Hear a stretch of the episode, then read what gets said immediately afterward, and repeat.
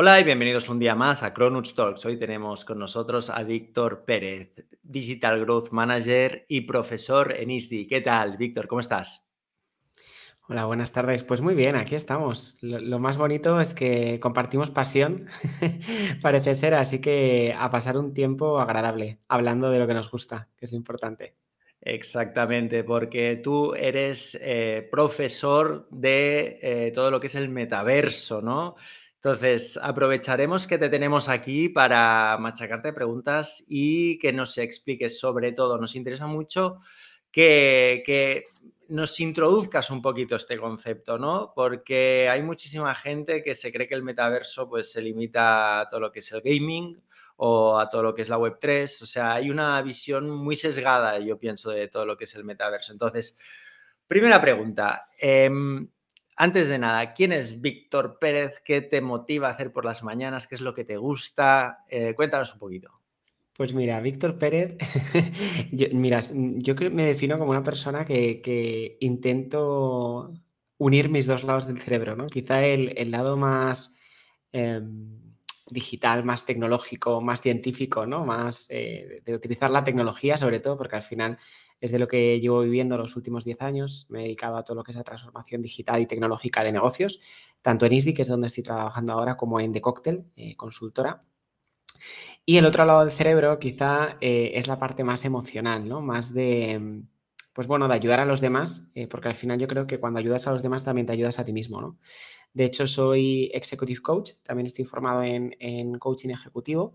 Entonces, lo que me gustaría es unir esas dos partes para, a través de la tecnología, a través de la digitalización, a través de siguientes olas eh, como la del metaverso, poder ayudar a las personas eh, a conectarse, a disfrutar, eh, a solucionar problemas, pero también a vivir estas nuevas tecnologías, no solo desde la necesidad, sino también desde el disfrute.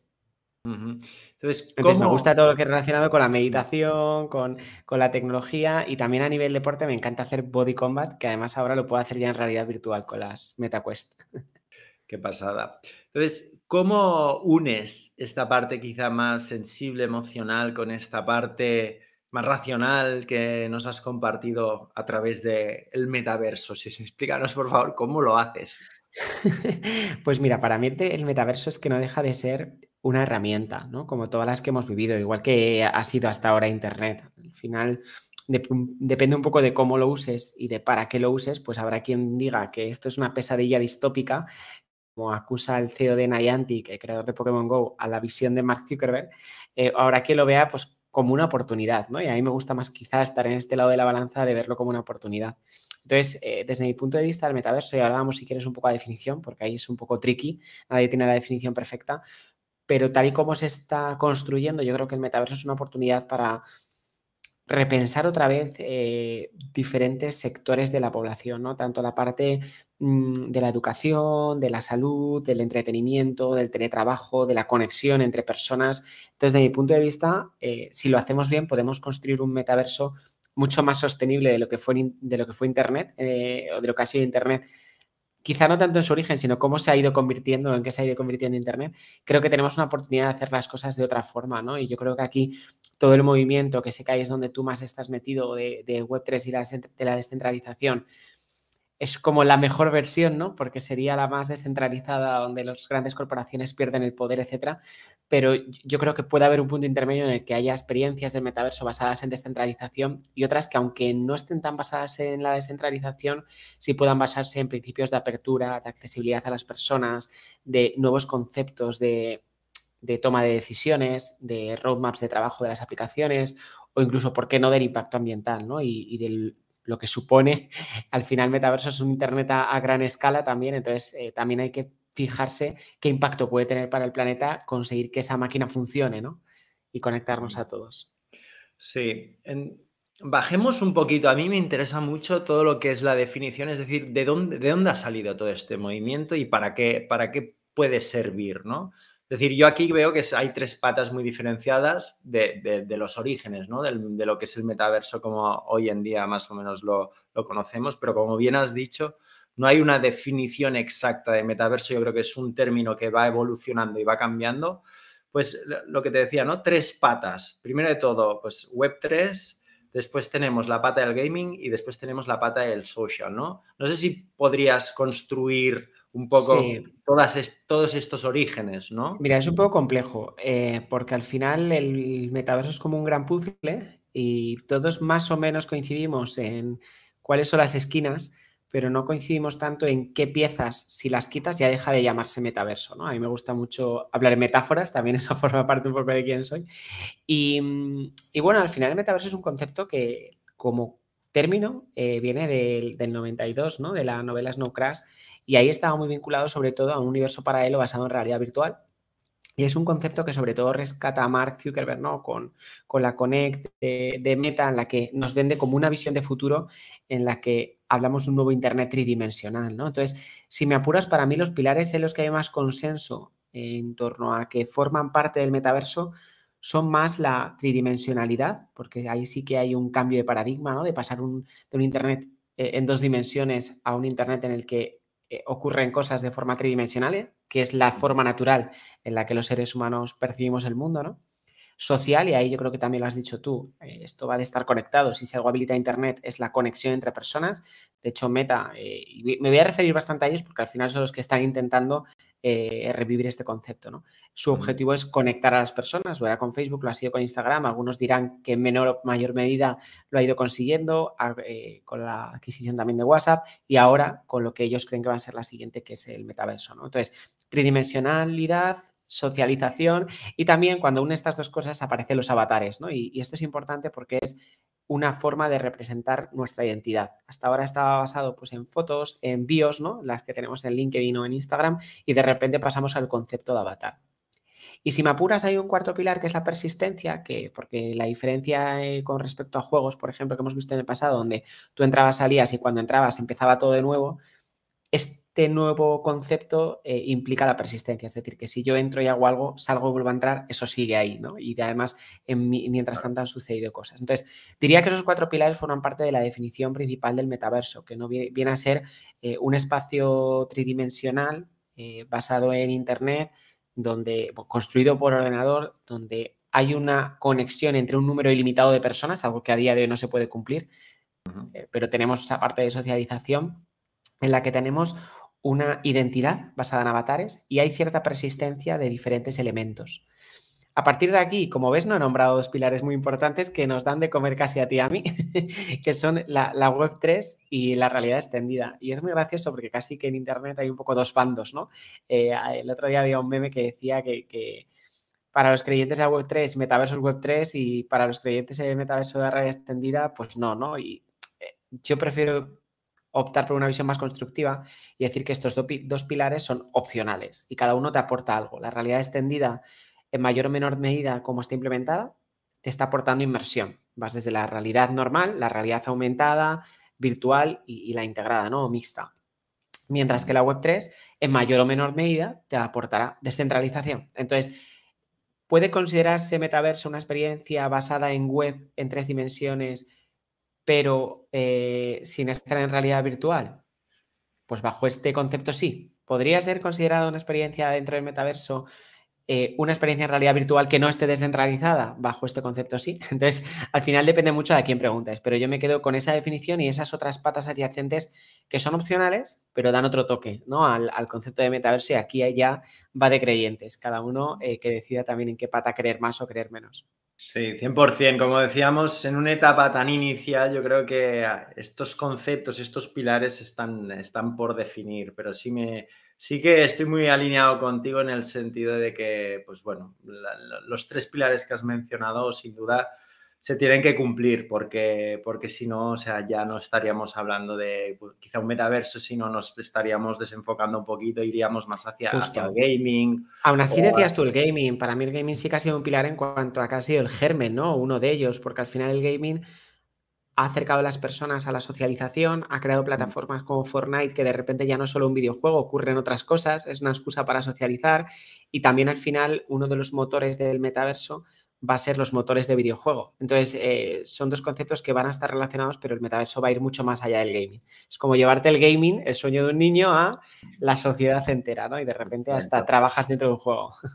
Y Víctor, una pregunta, ¿por qué una persona o una empresa debería plantearse e iniciar o empezar sus andaduras en el metaverso? ¿Cuál es el motivo que le daríamos? Aparte de que, evidentemente, de, tu propia pues, curiosidad, ¿no? Como la tuya y la mía, que somos unos frikis y nos, llama muchísimo este mundo. Que no necesitamos excusa. Sí, exacto. Una persona, pues, digamos, le podemos decir normal, eh, ¿Por qué debería, eh, pues, yo que bichear un poquito, mirar un poquito qué es el metaverso, interesarse? Cuéntanos.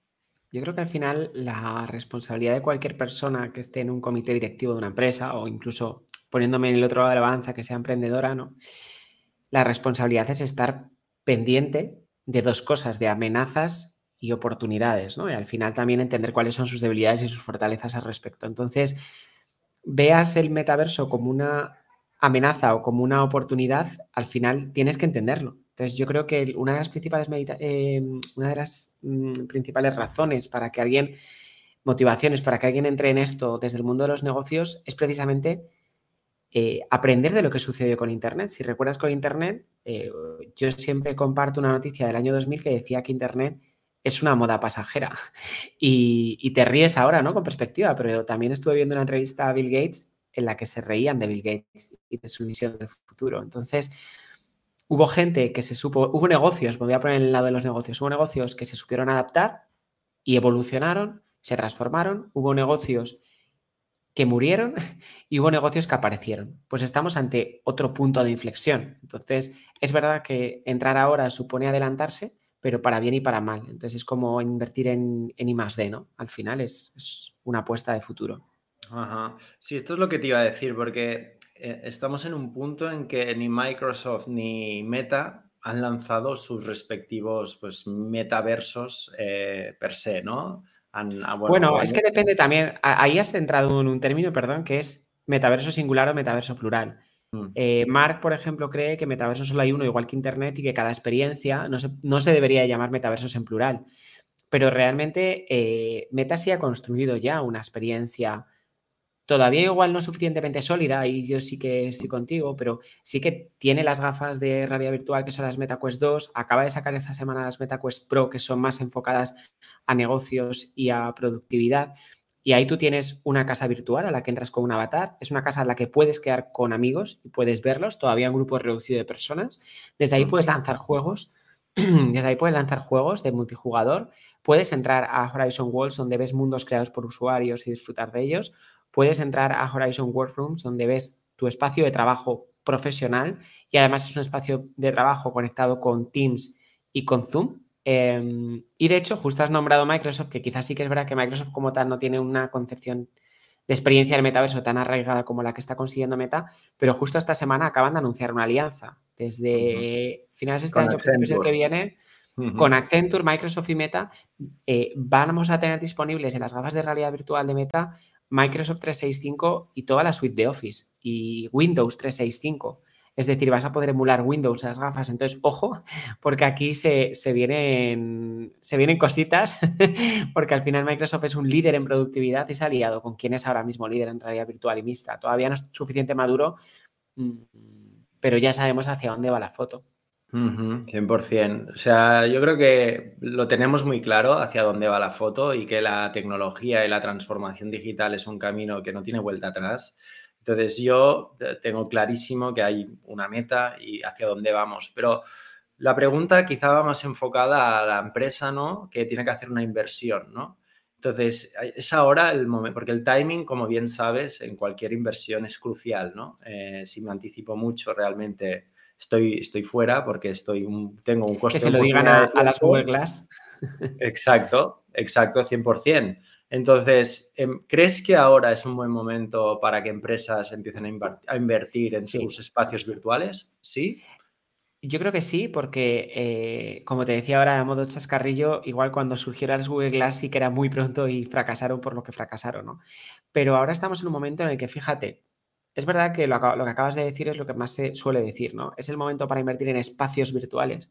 Yo te diría que incluso no necesariamente tienes que pensar solo en espacios virtuales, igual es el momento en invertir en en información, en, conocer a tus clientes, qué es lo que quieren, en entender los casos de uso que pueden aplicar a tu empresa, en formación y formar tanto a la capa directiva como a toda la empresa, porque de ahí es de donde van a surgir las mejores ideas de los trabajadores y trabajadoras que conocen a sus clientes y conocen a su producto y servicio. Entonces, es el momento de invertir en pensar, es el momento de invertir en parar, formarse, pensar, planificar y depende de qué tipo de empresa sea, te podrás permitir tangibilizarlo en el corto plazo en un producto. Vodafone va a sacar dentro de poco su propio, no sé si decir metaverso o experiencia dentro del metaverso, que va a ser accesible mediante realidad virtual y mediante también realidad aumentada a través de nuestros móviles, porque es lo que más tenemos todos, móviles. Em, y ahí van a tener Fíjate, ahí en el sector telco tenemos el mejor ejemplo. Telefónica, Orange y, Vodafone se han metido aquí, cada uno desde un enfoque diferente. Eh, Vodafone va a ir a por 100% contenidos. De momento se va a centrar en viajes en realidad virtual, conciertos en realidad virtual y aumentada. Se ha metido también en Web3. Mm, vas a tener videojuegos dentro de su plataforma. Lo ha abierto a todos los desarrolladores para que vayan a poder crear plataformas o experiencias dentro de, la nueva aplicación. De repente, Telefónica em, ha decidido también otra cosa y está dentro de Horizon World, está en metaversos externos y tiene una mini aplicación donde puedes ver una exposición de arte y donde de momento tiene muy poco contenido, pero ya marcan el paso, van a ir hacia relacionarlo con toda la producción audiovisual de series y películas, por ejemplo, con programas como La Resistencia o series como La Unidad. Mm, entonces, cada uno está explorando todavía pero están metiéndose. Yo creo que cuando empresas como estas se meten aquí, cuando Meta está apostando tan fuerte, cuando Apple llega el año que viene, poco a poco eh, va a ir teniendo más sentido invertir, pero igual pasa lo que has dicho tú, que ya es tarde, porque ya ha llegado alguien que se te adelanta con una idea y que ha conseguido mercado, ¿no? Entonces, depende del tipo de empresa que seas, te podrás también, te digo, permitir invertir más o menos. Lo que todos nos podemos invertir, eh, permitir es invertir tiempo en formarnos, en leer y en entender. Y luego ya algunas empresas se podrán permitir invertir y materializar proyectos a corto plazo y tanto más importante será planificar otros a medio y a largo plazo eh, que vayan acorde al, progreso que va a ir teniendo esta tecnología en 3, 5, 7 años para no llegar tarde.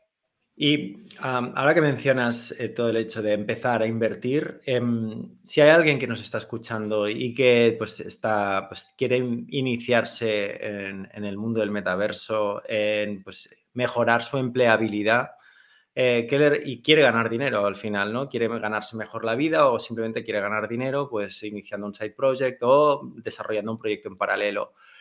¿Qué recomendaciones le daría a Víctor Pérez para que se iniciara en el mundillo del metaverso.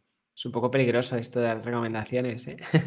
Yo te diría que, fíjate, a nivel personal, curiosidad y sobre todo si quieres entenderlo, tienes que vivirlo. Entonces te diría que apliques el metaverso práctico, ¿no? Es decir, que si puedes te compres unas Quest o cualquiera, cualquier otras gafas, por ejemplo, acaban de llegar ahora a Europa Pico, eh, que es viene del mercado asiático, eh, está comprada por la empresa dueña de TikTok, Puedes comprarte unas pico, unas pues, pero experimentar la realidad virtual en primera persona te va a ayudar a entender de qué va esto.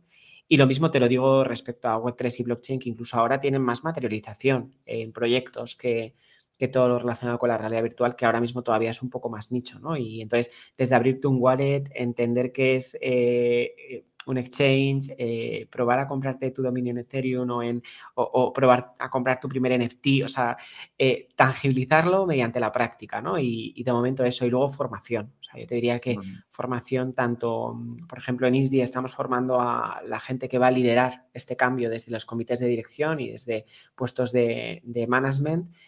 Y claro, eh, de momento lo que quieren hacer es formarse para poder iniciar equipos de trabajo dentro de sus empresas que lleven esta revolución a algo más tangible. ¿no? Entonces, formación, aplicación práctica y tanto formación en, metaverso más vinculado con realidad extendida como también vinculado con blockchain y con Web3, porque aunque yo no sea tan experto, es eh, evidente que blockchain, más allá del mercado quizá más especulativo, va a marcar muchísimos casos de uso en, en, el futuro. Y en cuanto a inversión, a ello ya no voy a dar consejos de en qué proyectos tienen que invertir o no, Em, pero bueno, no puedes, quizás no voy segundo si lo primero, ¿no? No puedes llegar a invertir en nada si no lo entiendes bien, porque si no es muy fácil. Aquí hay mucha volatilidad, sobre todo en el mercado de la Web3 y, de, del mercado cripto. Entonces yo te diría que antes de tomar cualquier decisión te formes. Entonces la formación más, la, la inversión más segura es en formación. Muy bien. Has mencionado todo el tema de, y lo has introducido, de hecho, el, todo el mundo de la Web3, ¿no? Y cómo la Web3 se ha introducido dentro del metaverso o viceversa, no sé, el orden me da absolutamente igual. Lo que sí que me gustaría es que hablásemos un poquito de la, del problema que, que, hay sobre la interconectividad, ¿no? Que yo creo que es el principal reto de las plataformas para acceder a este único metaverso que estás describiendo, ¿no?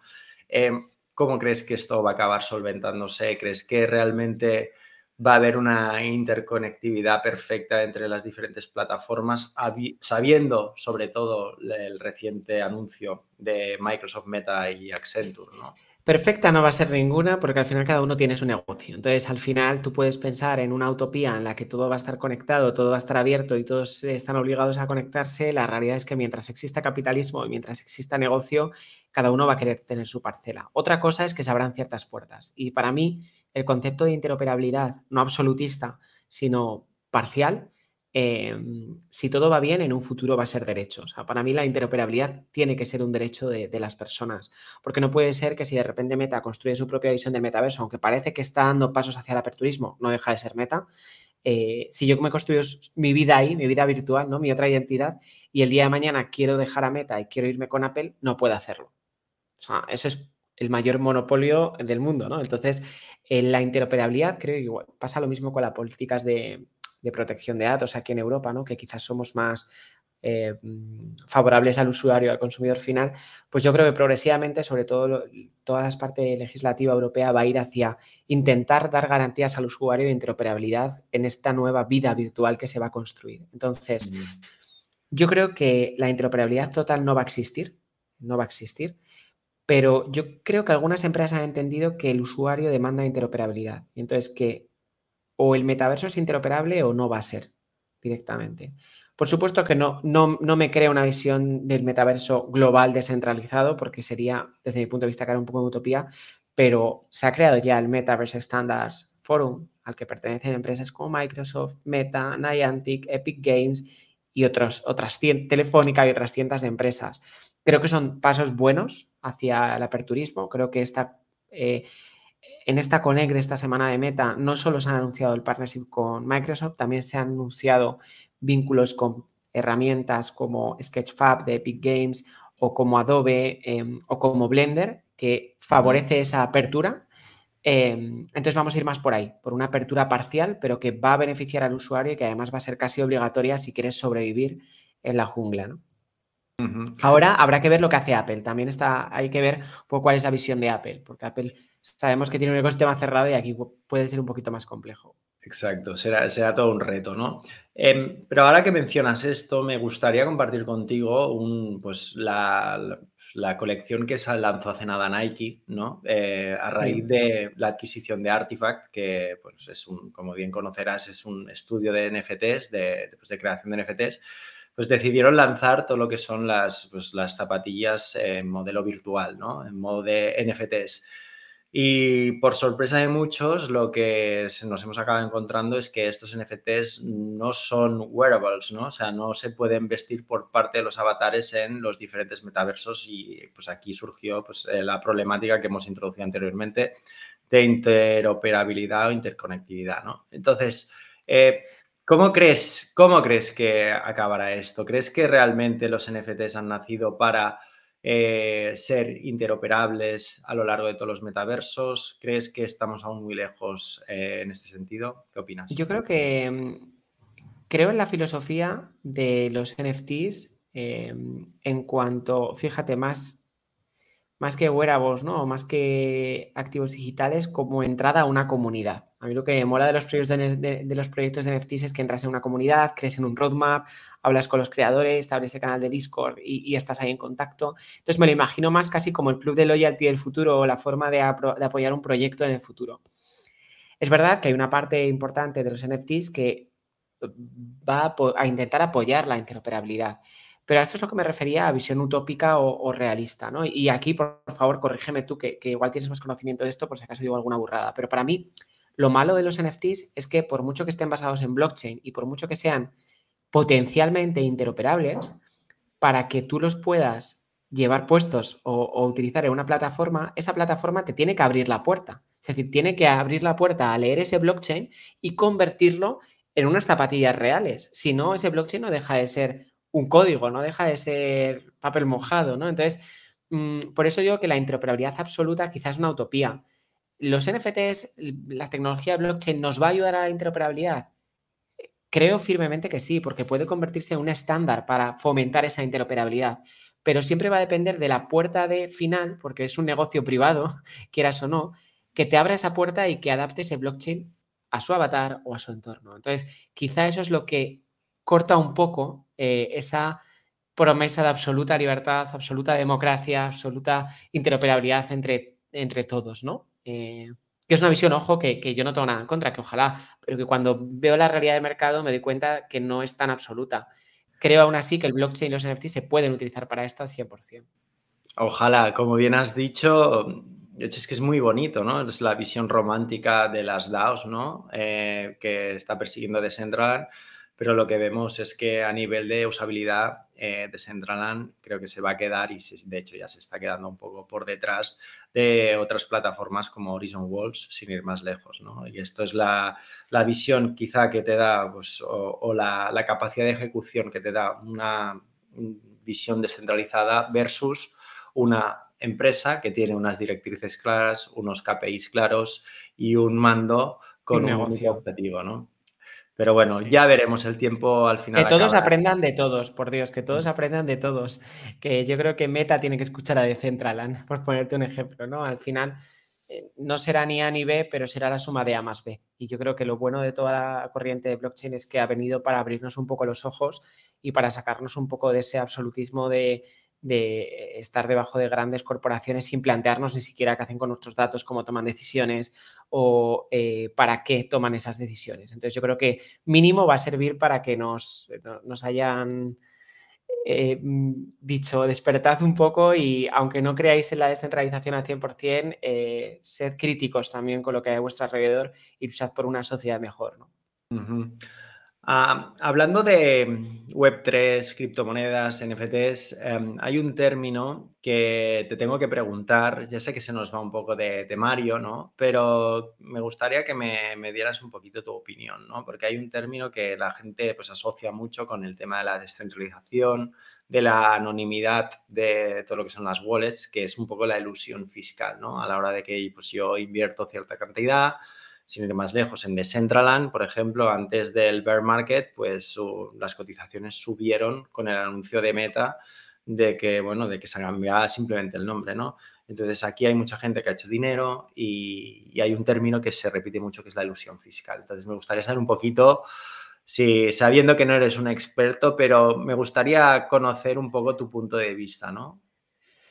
Mi punto de vista al final, me voy un poco al principio de, esta charla, ¿no? Que es eh, por qué estoy aquí o para qué estoy aquí, que es para intentar construir una visión más sostenible y ayudar al resto. Entonces, em, como usuario, me pasa un poco lo mismo con los impuestos. Quiero decir, como usuario, pues me puede doler más o menos eh, pagar más impuestos, eh, pero si lo hago es porque quiero construir una sociedad más justa y porque quiero que eh, haya ciertos derechos como la sanidad que tenemos en España, que hay muchos países que no se la pueden permitir, ¿no? Si más lejos, vete a Estados Unidos y pasa una noche en un hospital sin tener un seguro privado.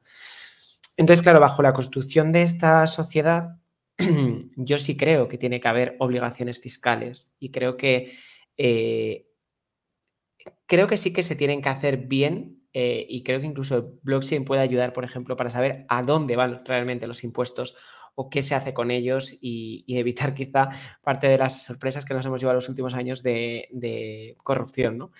Pero mm, sí que creo que a día de hoy tiene que existir organismos que regulen esto, tiene que existir eh, retenciones fiscales a las ganancias que se obtienen con este tipo de negocios por seguir construyendo en, una, en un bienestar social, ¿no? Eh, básicamente. Entonces, nos puede gustar más o menos, pero yo creo que es necesario y sí que diría que, se haga escuchando a todas las partes, eh, porque también existe toda la parte de finanzas descentralizadas, de las DAOs que comentabas, que pueden ayudar mucho al revés, a, toda la parte fiscal y a toda la parte de, de, beneficios sociales, a que sea más justa de lo que es hoy en día y a que quizá el hecho de que intervengan personas humanas con necesidades humanas y con ambiciones humanas, eh, no tergiverse su objetivo final, que es la ayuda. ¿no? Perfecto. Pues ya para acabar, Víctor, no te robo más tiempo, que sé que eres una persona muy ocupada. Dinos cómo te formas, cómo estás al día de esta avalancha de información que nos llega diariamente acerca de las novedades del metaverso, que realmente es, es, un reto. Para mí, yo te podría decir que es la parte que quizá llevo pues un poco peor en el sentido de que de que mm, con el día a día, ¿no? Las obligaciones diarias, es, bueno, yo ahora tengo que reservarme por lo menos una hora para saber qué ha pasado hoy, porque es que si no, si estoy una semana sin formarme, es que, vamos, parece que hayan pasado 10 años, ¿no?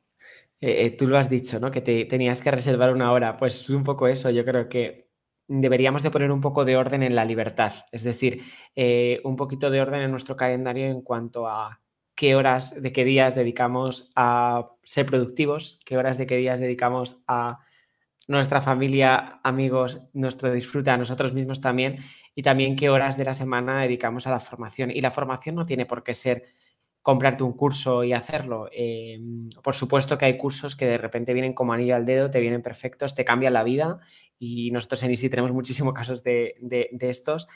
Y, pero la realidad es que la formación va incluso desde eh, abrir el ordenador, como tú decías, investigar LinkedIn, Twitter, diferentes blogs, podcasts como este. Yo también tengo un podcast, aquí así aprovecho para hacer un poco de publi. Yo tengo un podcast que se llama Muchiverso, Metaverso Desenfadado. Eh, tengo un blog que se llama Big Mix eh, Reality. Y sigo otros blogs, tanto nacionales como internacionales. Incluso tengo puestas alertas de Google a ciertas noticias de donde más aprendo personalmente es de, las redes sociales, porque en LinkedIn, por ejemplo, se comparte mucho contenido, y también de YouTube, porque hay muchos vídeos de, gente haciendo análisis y de diferentes opiniones. Y aunque nos cueste, diría que intentaría aprender escuchando opiniones contrarias. Eh, y a mí mismo me cuesta, ¿eh? porque también em, hay una parte de salud mental que muchas veces no se nombra pero redes sociales como Twitter a veces hacen daño a la, salud mental, porque de repente está muy bien escuchar opiniones contrarias, pero cuando de repente se caen insultos o se cae en, actitudes destructivas más que constructivas y cualquiera puede poner un tweet en un momento y además todavía no se puede editar, em, te pueden hacer un poquito de daño ¿no? a nivel salud mental. Pero en la justa medida y mientras tú te sientas eh, cómodo, cómoda mm, leyéndolo, opinando, interactuando con otras personas, diría que intentes acercarte a gente que tenga una opinión constructiva pero diferente a la tuya, porque al final te abre el horizonte, ¿no?